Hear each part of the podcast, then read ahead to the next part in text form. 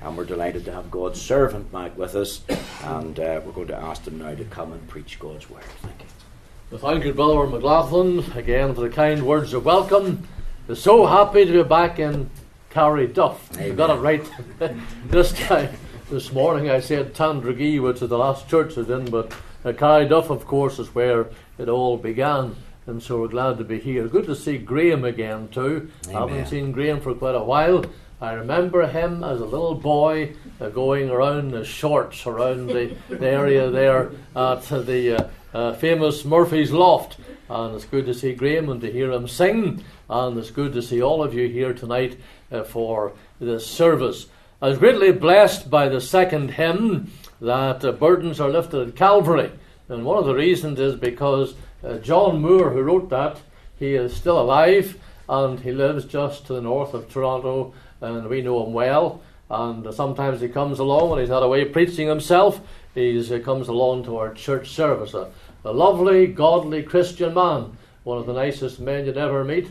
If you look at the hymn book, he was born in 1925, so that means that he's getting up near 90 right now, but he's still active. And it's a lovely man. He used to preach in the uh, uh, tent hall in Glasgow. Then he moved to Canada and he wrote that wonderful hymn that has been such a blessing to many people. Burdens are lifted at Calvary.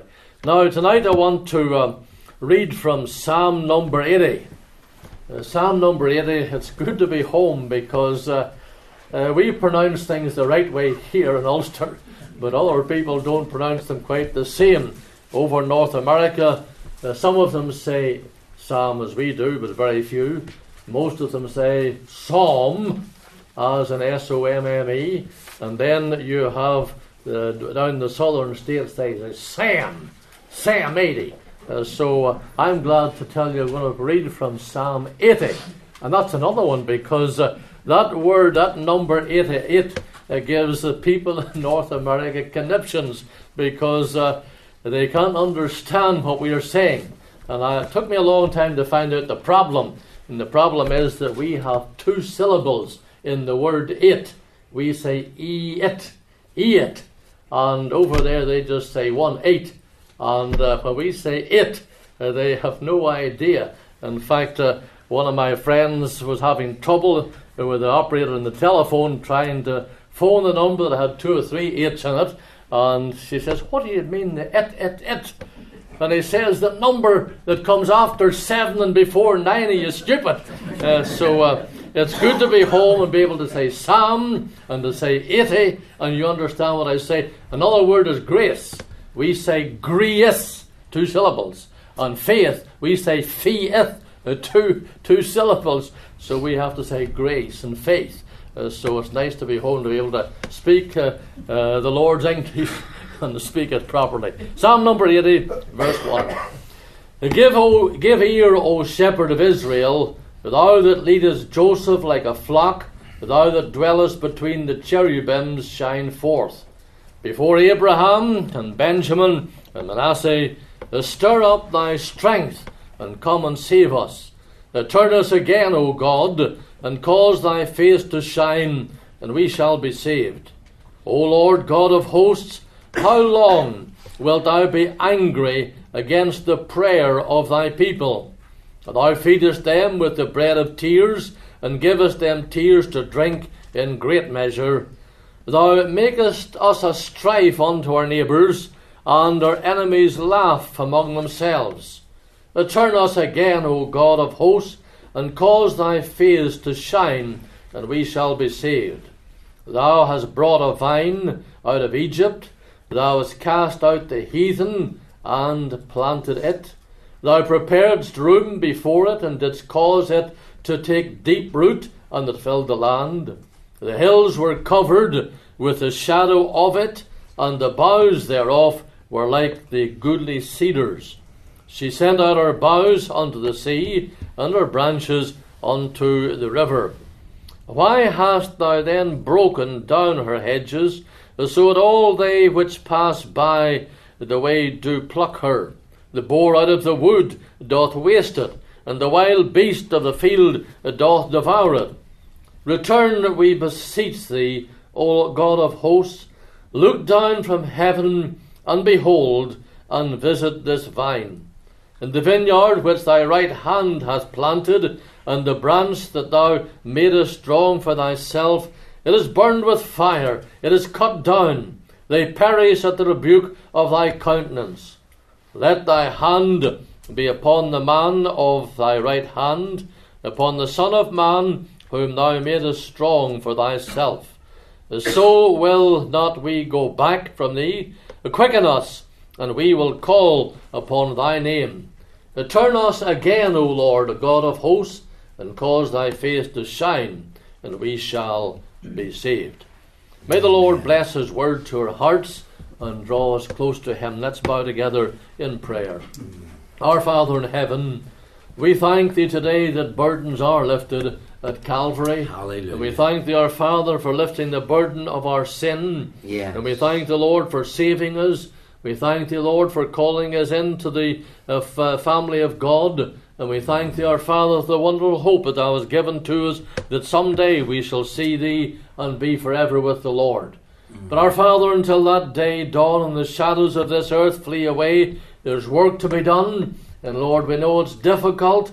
We know, Lord, that the enemy is against us. And Father, we pray that thou would come and bless and quicken and revive thy people. Amen, O Lord, Lord. as we've been listening to the wind this afternoon, O God, we would pray that the wind of God would come, Yes. would bend us and break us till humbly we confess our need. Then in thy mercy, remake us, mm. revive, restore, O Lord, for this we plead. Be with us now and speak to our hearts and bless us and do us good, for we ask it in Jesus' name.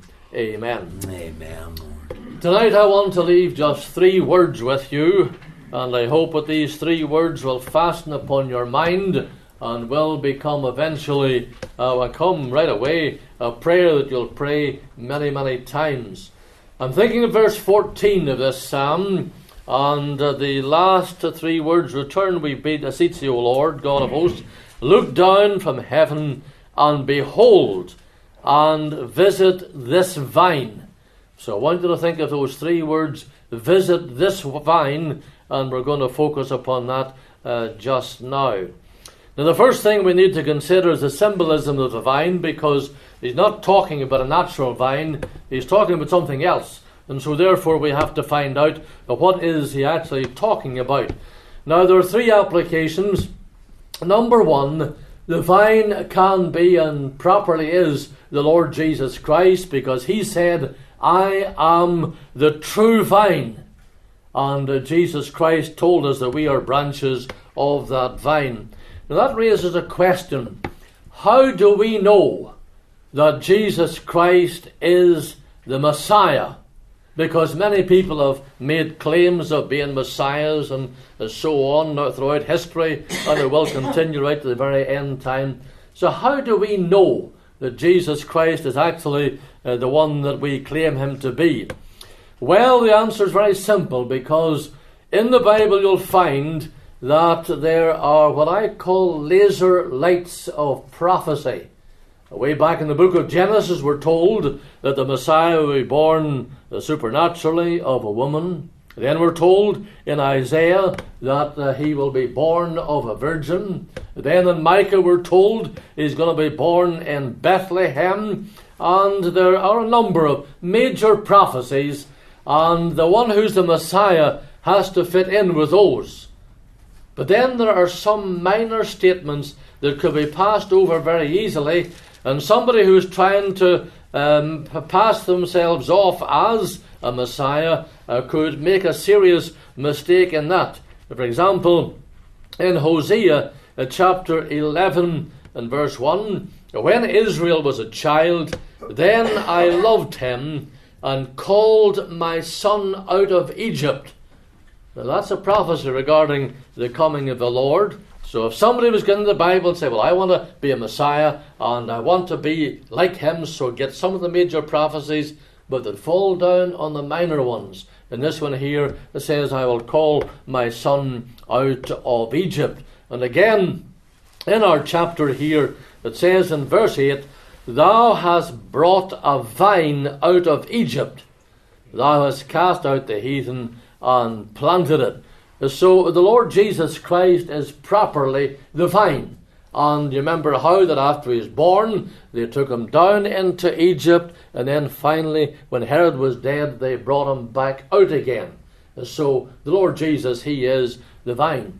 But there's a second application, and that is to the nation of Israel. And I do hope our brother enjoys his trip over there and that the ceasefire will hold at least until he gets back home again. And you folks can look forward to a whole bunch of new sermons because when he sees all the places, he'll be coming back and telling you, I was there, and he'll describe to you the things that he has seen. So it does refer also to the nation of Israel, because remember how in Joseph's day the family moved down into Egypt. They went in as a family, and they come out, uh, come out as a nation. So Israel is also the vine. But not only is Israel the vine, the third application is to the Church of Jesus Christ. Now, the church is made up of individuals. Jesus said, He is the vine, we are the branches, so every one of us is a branch of the true vine. So that applies uh, to individuals, it applies to congregations of believers, it applies to a denomination of believers, and uh, there are many, many vineyards in the world where people are standing up for the Lord and preaching the word of the living God. But tonight, I want you to think of this vine. We can look at our denomination as a whole, and we can look at the denomination in its individual congregations. And as far as we're concerned tonight, let us focus on this vine, this church here in Carryduff in County Down. Now, there are some encouragements here. Uh, first of all, that God's people are saved and they are uh, secured by the Lord. It tells us there in the Psalm that in verse 8, Thou wast brought a vine out of Egypt, thou hast cast out the heathen and planted it. And so the Free Presbyterian Church, I believe, exists not because of man's desire, but because of the providential leading of the Lord. On the way back in 1951, the church was founded and the Lord planted in this land of Ulster, uh, planted the uh, church uh, that we belong to at this time.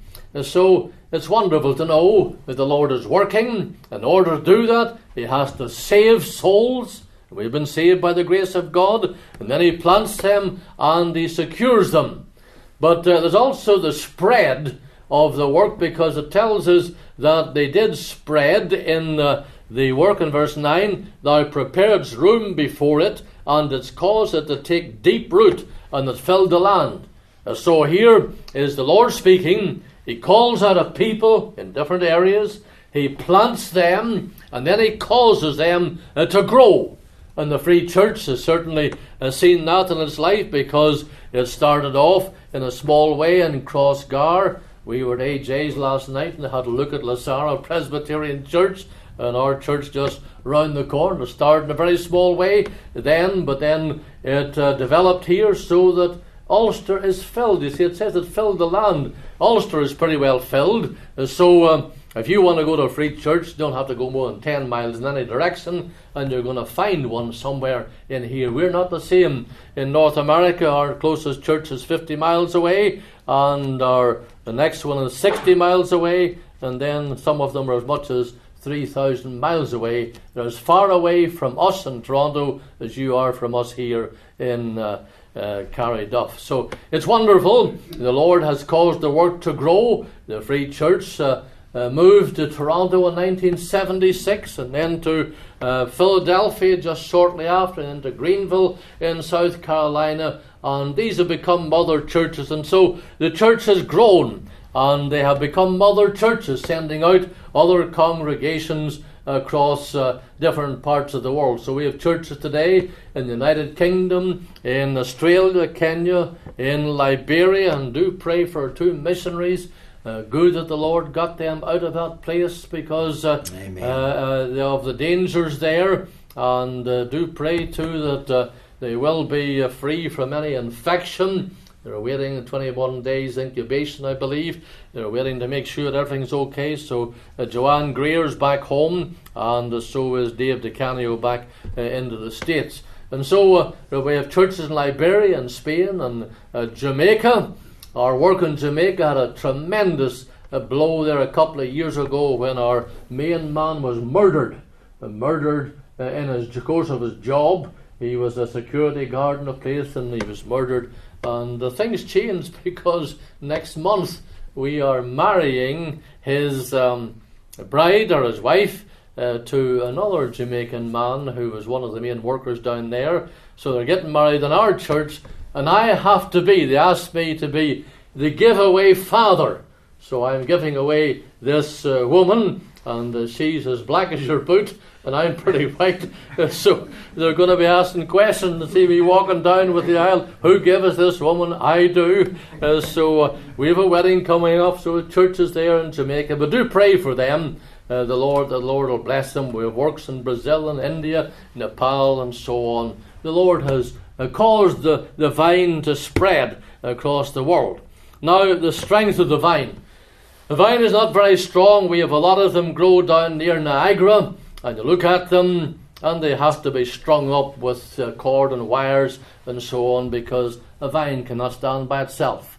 And what a picture of us because we have no strength in ourselves, uh, we're not very strong, and uh, a vine cannot be like a mighty oak and stand. Uh, we are not like that. We're uh, just very, very weak, and uh, we need to remember that it's only by God's strength that we as individual congregations and the denomination uh, can be strong in the Lord. Now, um, it says here something very wonderful, and that is in verse number uh, 10 the hills were covered with the shadow of this vine, and the boughs thereof were like the goodly cedars. Now, here you can't really liken a, a vine to a cedar, except miraculously in the power of the Lord. Uh, a cedar in Lebanon, it uh, grows and spends about 50 years to grow a very, very short height in order to get down a very strong root system. Tells us here that they have taken deep root, and so uh, the Lord has uh, uh, caused us to do the same. The work started in 1951 and then was slow in its development until 1966. And during that time, the Lord was compacting the foundation and the Lord was strengthening the work. Now, the, um, the goodly cedars, they grow in the high ground of Lebanon, and they have this a deep root system that stretches for hundreds and hundreds of yards to get to a, a stable water system and supply system. And uh, likewise, the Free Church, we need to get our roots down deep into the mother vine, the Lord Jesus Christ, get down into Him, and then we can be strong in the Lord and the power of His might. Now, in the work of God, you'll find that we are opposed by myriad forces of the devil and of hell. The devil does not like the free church. The devil does not like any church that's faithful to the Word of God. Now, you find uh, uh, we are having a problem with the Muslims in uh, Canada. They're coming in in their droves. And what happens is that North America uh, sends money to Saudi Arabia and other countries to get uh, oil, and then they send the money back to build a mosque and to build a school, and so on. And so they're uh, coming in. There's a mosque beside us that has a population or a congregation of 17,800. That's just a mile from our church. And so uh, uh, there are many enemies and uh, many attempts to try and cause the church to fail. But we're happy to say with Paul that we continue to this day witnessing both the small and great by the power of the Lord. So the symbolism of the vine we're taking it tonight as uh, to the church and especially to our own work that the Lord has called us to. But now we come to the suffering of the vine, and that's the reason for the plea uh, where the psalmist prays, Visit this vine. And he calls for that uh, prayer to go forth uh, because we are in a battle. Paul was able to finish his ministry and say, I have fought a good fight. And the battle, my friend, is intensifying more than uh, in this last number of years. The battle is getting fiercer uh, by the day. And uh, that's why we need to pray, Lord, visit uh, this vine. And in the battle, you'll find that some of God's people have been scarred. Now, you imagine, I think you still have the zoo up there at Bellevue. I haven't been to it for a long, long time. But I presume you have the zoo up there. And in the zoo, you'll have lions. And every so often, they toss the lion a big lump of meat, and the lion has its meal. Now, you imagine going into the zoo and going into the cage and trying to take that meat out of the jaws of the lion. And you're going to find that you'll have a few scratches on you before you're finished. He's not going to give it up easy. And our job is to minister uh, to the ungodly. And the devil has them in his control, and the Bible describes him as the roaring lion. And so when you go to try and rend the meat from him, he is going to scratch you and he's going to do his best to destroy you. And the Bible tells us that he is the roaring lion. But the wonderful thing is that in Revelation, the lion of the tribe of Judah can beat the lion, the roaring lion, any time. And so we thank God for the fact that we have the Lord uh, to help us. So um, the plea is here because of the battle, and even in the winning situation, that the loser, the winning army also suffers and is uh, uh, suffers and blood is drawn. And sometimes God's people they become weary and well doing, and uh, the devil would love to get us like that to stop altogether. But we have to keep going and go uh, by the power of the living God. Now, in our experience, the Church of Jesus Christ, and whether it be the Free Church or some other uh, faithful church, it has its ebbs and its flows. We had in 1966 and for the probably decade after that a time of the flow tide, and the Lord was really blessing us. And I remember being here and uh, going continually to uh, churches for sod cutting ceremonies and uh, stone laying ceremonies and opening ceremonies as the Lord opened uh, various congregations. And so it was the time of the flow tide.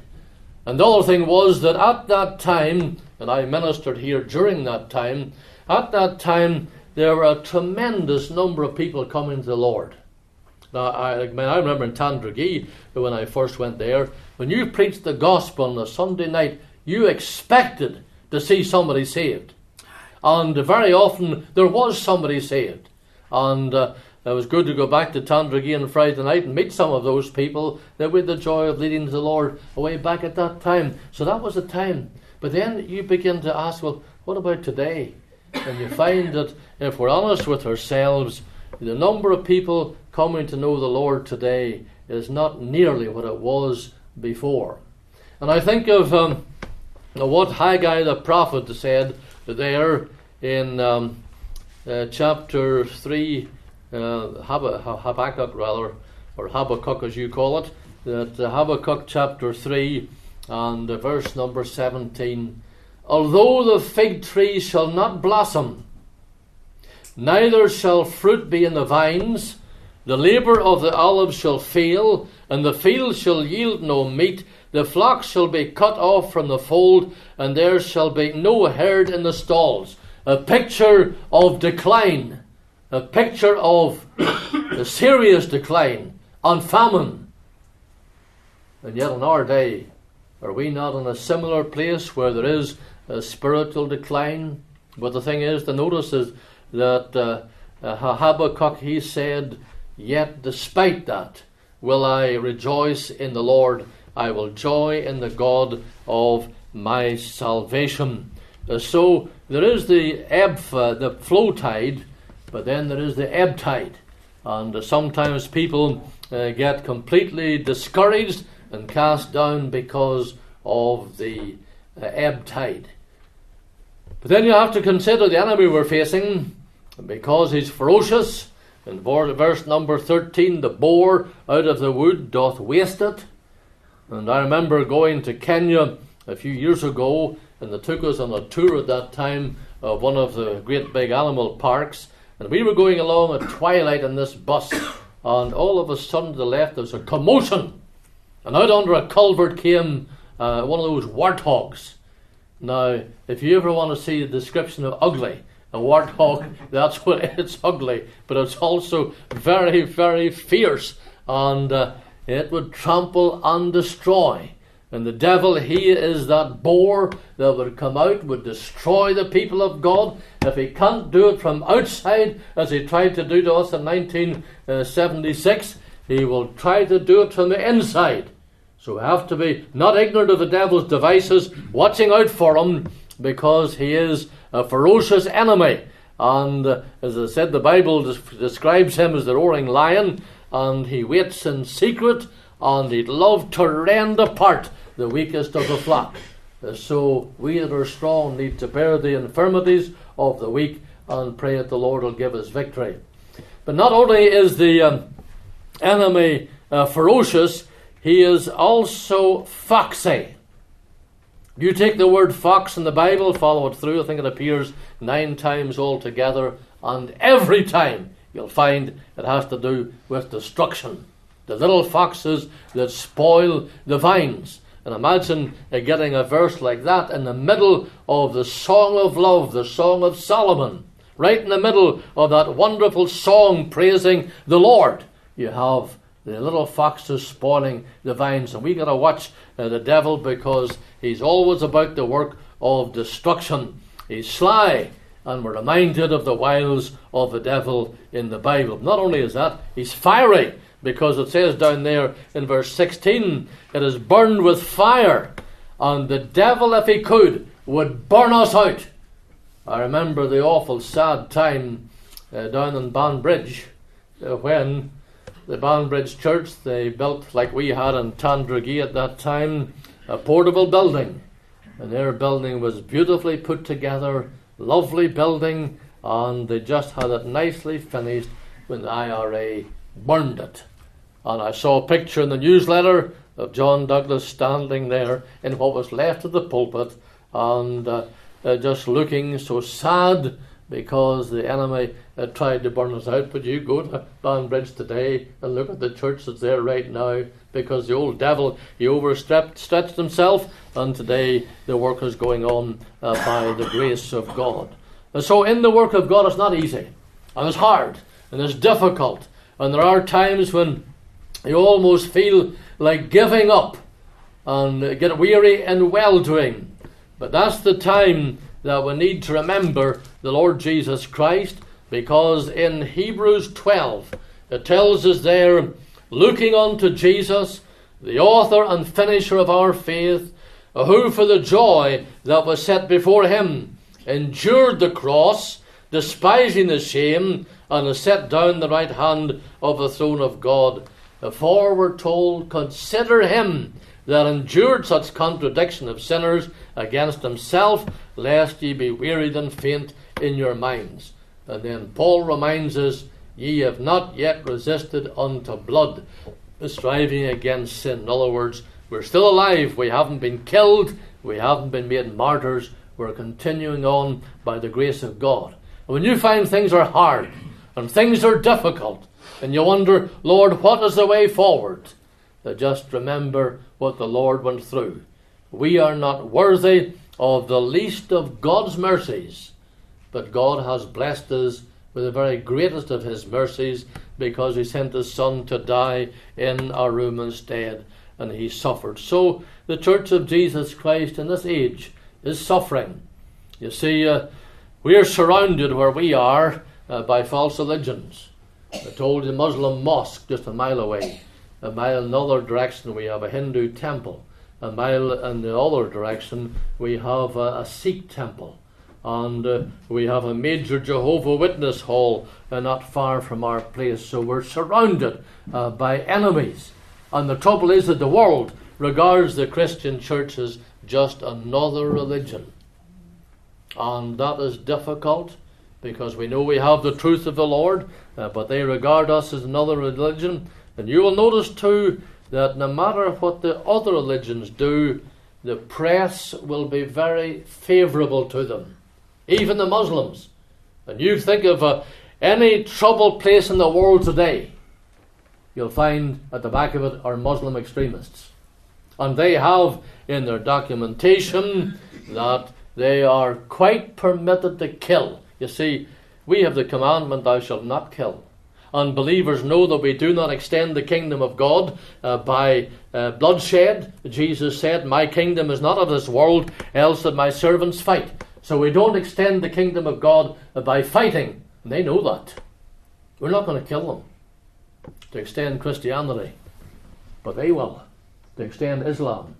And they regard us as infidels, and their Quran says that the, the uh, infidel is to be killed, and the person who does it uh, is receiving a favour uh, from the Lord because they are doing God's work. And so that's why it's very, very difficult. And today we're surrounded by enemies, and the Lord would have, uh, we need the Lord to come and defend us. And that's why we need to pray this prayer, Lord, visit this vine. Now let's look at the sparing of the vine, because this is an emotional cry from the psalmist Look down from heaven and behold and visit this vine. And may God help us all here to get the burden into our hearts and to cry to God, Lord, look down from heaven and behold and visit this vine. Every one of us our own vine in our own area. Lord, come and bless us, and we need divine visitation. Now, there's a problem here because the Lord can visit us two ways. He can visit us in judgment and in wrath because uh, you can turn to Isaiah uh, chapter 5 and uh, verse uh, 4. Uh, God says, What could I have been done more to my vineyard that I have not done in it? And then in verse 5, Now uh, go to, I will tell you what I will do to my vineyard. I will take away the heads thereof, and it shall be eaten up and break down the wall thereof, and it shall be trodden down, and I will lay it waste. Uh, it shall not be pruned nor digged, but there shall come up briars and thorns. I will also command the clouds that they rain no rain upon it. You see, he's not talking about the ungodly, he's talking about his people. He's talking about those who are uh, followers of him, who make up the uh, Israel vineyard in the Old Testament and he's talking about visiting in wrath. And you turn over to uh, Psalm number 88, and uh, Psalm number 88, you'll discover that he says uh, much the same thing there in the uh, uh 89 rather, verse 32. It says, Then will I visit their transgression with the rod, and their iniquity with stripes. So God can and sometimes does visit his people in judgment and in serious problem. So we say, God forbid.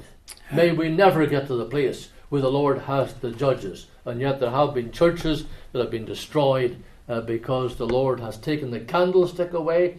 I think of the ministry of that great man, uh, Henry Cooke, the black man down there in the town. We had a wonderful uh, church in Toronto that was named after him, Cooke Presbyterian Church. It was a church that seated 2,000 people, and uh, every minister there was either from Scotland or Northern Ireland. It was a church where there was a tremendous work done.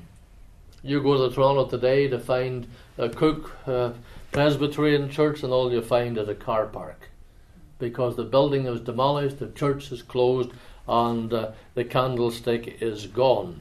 May the Lord remind us that that can happen. So the Lord can visit in judgment. May that never happen to us. but uh, the Lord can also visit us in mercy. And thank God He does. So we're looking at ourselves as a vine, and we need the Lord to come in and to help us. So, what happens? Uh, first of all, the Lord, He digs and He uh, feeds us. It's important that we get the very best food, the food of the Word of God. You'll find uh, that some of the churches, we see them according to their notice boards as we drive past, and they got little trite human statements up there that mean nothing. We have an electronic sign outside our church, and we decided at the beginning, we put it up, that we're going to carry in it nothing but Scripture, except occasionally a meeting that we're going to have, a special meeting, but we have a Scripture there. And it's at an intersection, so every car that stops at the red light is time to read that Bible verse. And so that's what we need to do is to uh, uh, have the Word of God, and we need the Lord to dig around our foundation and feed us with the very finest of the wheat. And I tell you, I've been a minister for a number of years, and the more you study the Word of God, you can never exhaust it. Wonderful little book that I read, I'm sure some of you have, uh, about the t- killing times in Scotland. Um, I forget the name of it even, but I have read it about four times. And after having read it uh, four times, uh, I don't think I'm going to read it again because I think I got all that's in it the first uh, four times. But here's a book, you can read it over and over and over again, and every time you come, you'll come to something new. And that's why I tell people when you're going to read the Bible, just before you start, say, Lord, show me something new out of thy word today. And it'll surprise you how many times say, I never saw that before. And the Lord gives you a blessing. So the Lord needs to visit us in mercy, to dig around our foundation, and to feed us. And then to prune us. the vine has to be pruned. Uh, where uh, we are in Canada, we have a lot of vines around Niagara, and then out where Andy Foster is in um, in Penticton, it's another area of many, many vines. So we had the opportunity of looking at them, and uh, they have to be pruned. Major job, go down the row after row of vines, of pruning off and snipping off. But the wonderful thing is that when the Lord is pruning us, we are developing maybe south this way, and the Lord says, No, that's not the way. Snip, snip, and off goes the branch. Want to go this way? No, no, that's not the way. Off goes the branch. When the Lord is pruning us, we are always in His hand. Never, ever forget that. And sometimes when you're going through tough times and you think, Has God forgotten to be gracious? He may just be applying the pruning shears to shape you the way He wants you uh, for your life for Him. And so He will do that, but remember, we're always in the hand of the great uh, husbandman.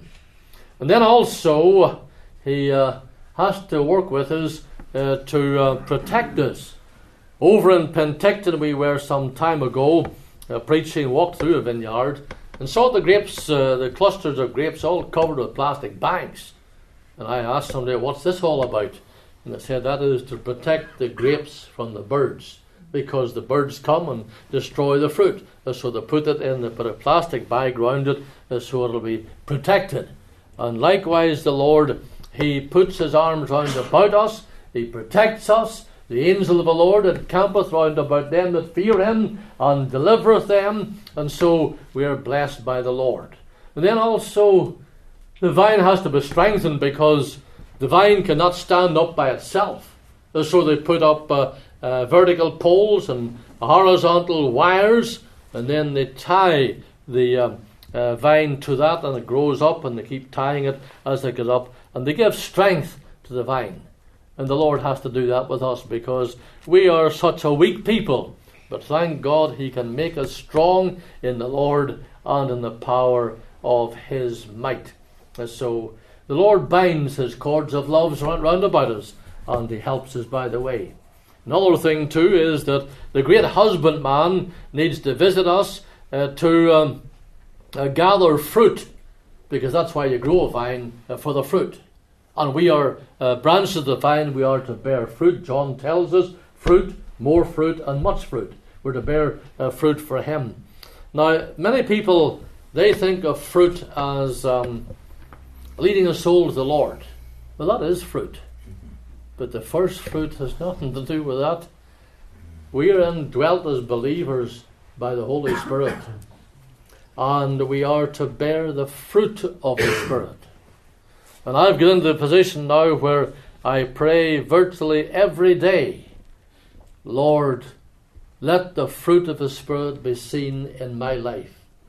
And go down them one by one love, joy, peace, long suffering, gentleness, goodness, faithfulness, and uh, meekness and temperance.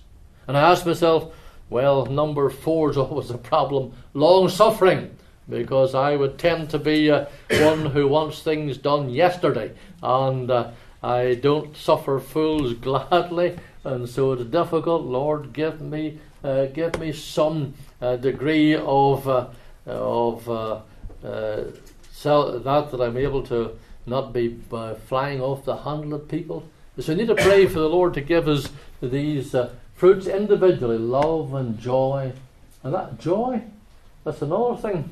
Sometimes you get believers going about and uh, they would turn people away from Christianity because they think that a sad countenance is an indication of great holiness and great, uh, great uh, uh walking with the Lord. Not so. That if you're walking with the Lord, you'll be joyful because that's the second fruit of the Spirit love, joy, and then the peace that we have in Him. So it's a good prayer to pray, Lord, let the fruit of the Spirit be seen individually and collectively, not in small measure, but in large measure in my life, that when I meet people, that they will know that we have been to Jesus. Yes. And that's an important thing. And so the Lord, we need that prayer to visit us. And then to encourage fresh growth. Because um, in the vineyard, they want to add uh, to their uh, harvest by growing more and more vines, and so they plant new ones, and that increases uh, the uh, produce at the end of the harvest season. Friends, we desperately need young men. Young men who will become husbandmen, young men who will respond to the call of God. Now, we have two very good nurseries. It's good to have nurseries where you can buy good plants to put in your garden or in your field or whatever. That it's good to have good nurseries. We have two good ones. We've got our Whitefield College of the Bible that has people there who are dedicated to training young men and young women in the way that they should go. And we also have the corresponding one in Greenville, our Geneva Reformed uh, Seminary, where young men there are learning the same thing. But our trouble is that we need the men to go in. We have at this present time three churches in Canada without a minister, without a pastor. One of them is in Fredericton, which is a thousand miles from us in Toronto. That's in the province of New Brunswick.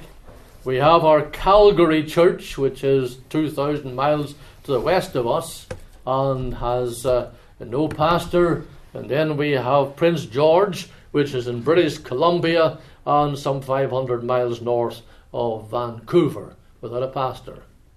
Now, each of these three churches have their own building.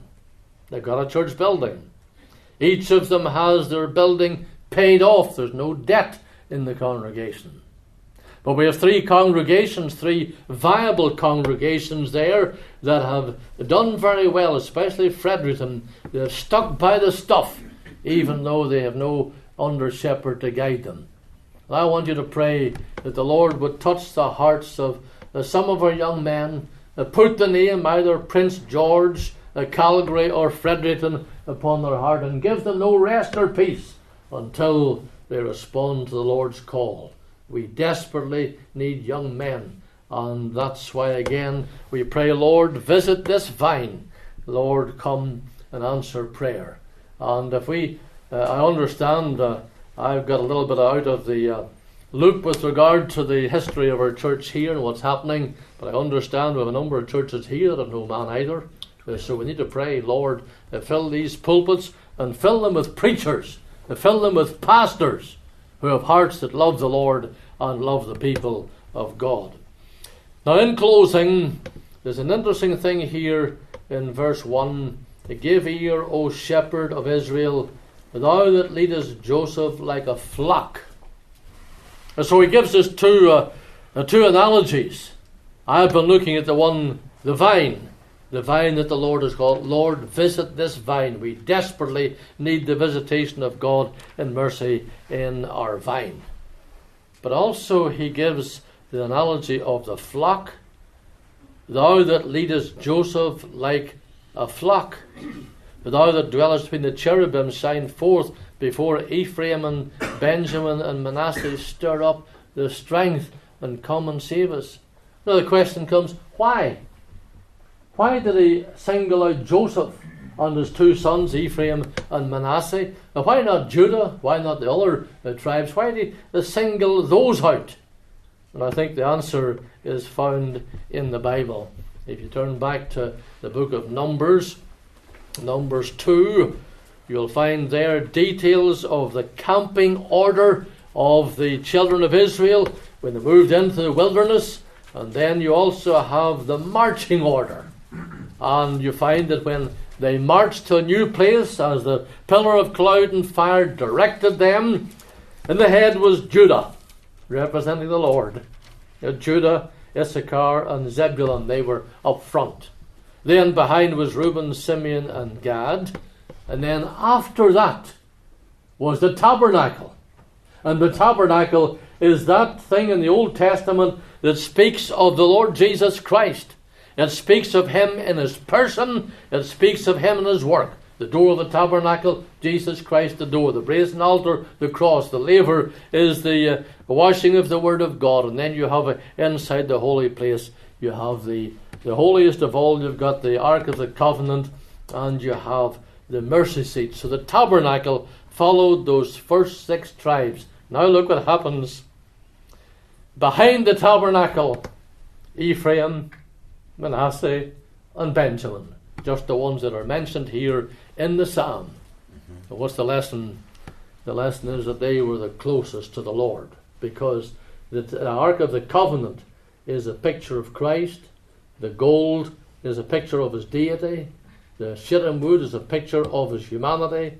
Within is the law of God, written in his heart that he sinned not against God. It was all there. And so these people, they followed close to the Lord. And the closer we are to the Lord Jesus Christ, the closer we will, will be uh, to the blessing. And so that's why each one of us need to take upon our hearts this prayer. And I trust you'll do it frequently for your own self and for your congregation. Lord, visit this house. And thank God He will answer prayer. And we can see yet even greater things done by the mighty hand of the Lord our God. Let's bow together in prayer. Our Father in heaven, we thank Thee tonight for the Word of God that directs us and guides us. And while, Lord, we can look back and thank Thee for times of great blessing and times of revival, and yet, Lord, there are times that the church goes through the ebb tide, and we feel, Lord, to a large degree we're going through that uh, just now. Mm. And we pray, our Father, that Thou would look down from heaven, Thy dwelling place, and that thou would visit this vine. Amen. Lord, not in, in judgment, but visit this vine in thy husbandly uh, well being and keeping of the vine. And Father, we thank thee. The vine is connected to the man of thy right hand, mm. and that man is the true vine, the Lord Jesus. So, our Father, we pray that thou wilt bless us. And even though we live in a very difficult age with sin on every hand, and how hard it is to compete with the sins of this world. Oh God, help us, we pray, to be overcomers and to see mighty things done by the hand of the Lord. So blessed Lord, and revive us and quicken us. And Lord, should there be anyone here, and we've been speaking to thy people tonight, mm. oh God, if anyone here who knows not the Lord, oh God, may they pray, Lord, visit this vine and save their never dying souls. Yes. Part us, Lord, now in thy fear and with thy blessing. Yes, and Lord, Lord, bless our time of fellowship together and accept our thanks for the good things provided. We ask it in Jesus' name. Amen. Amen. Amen.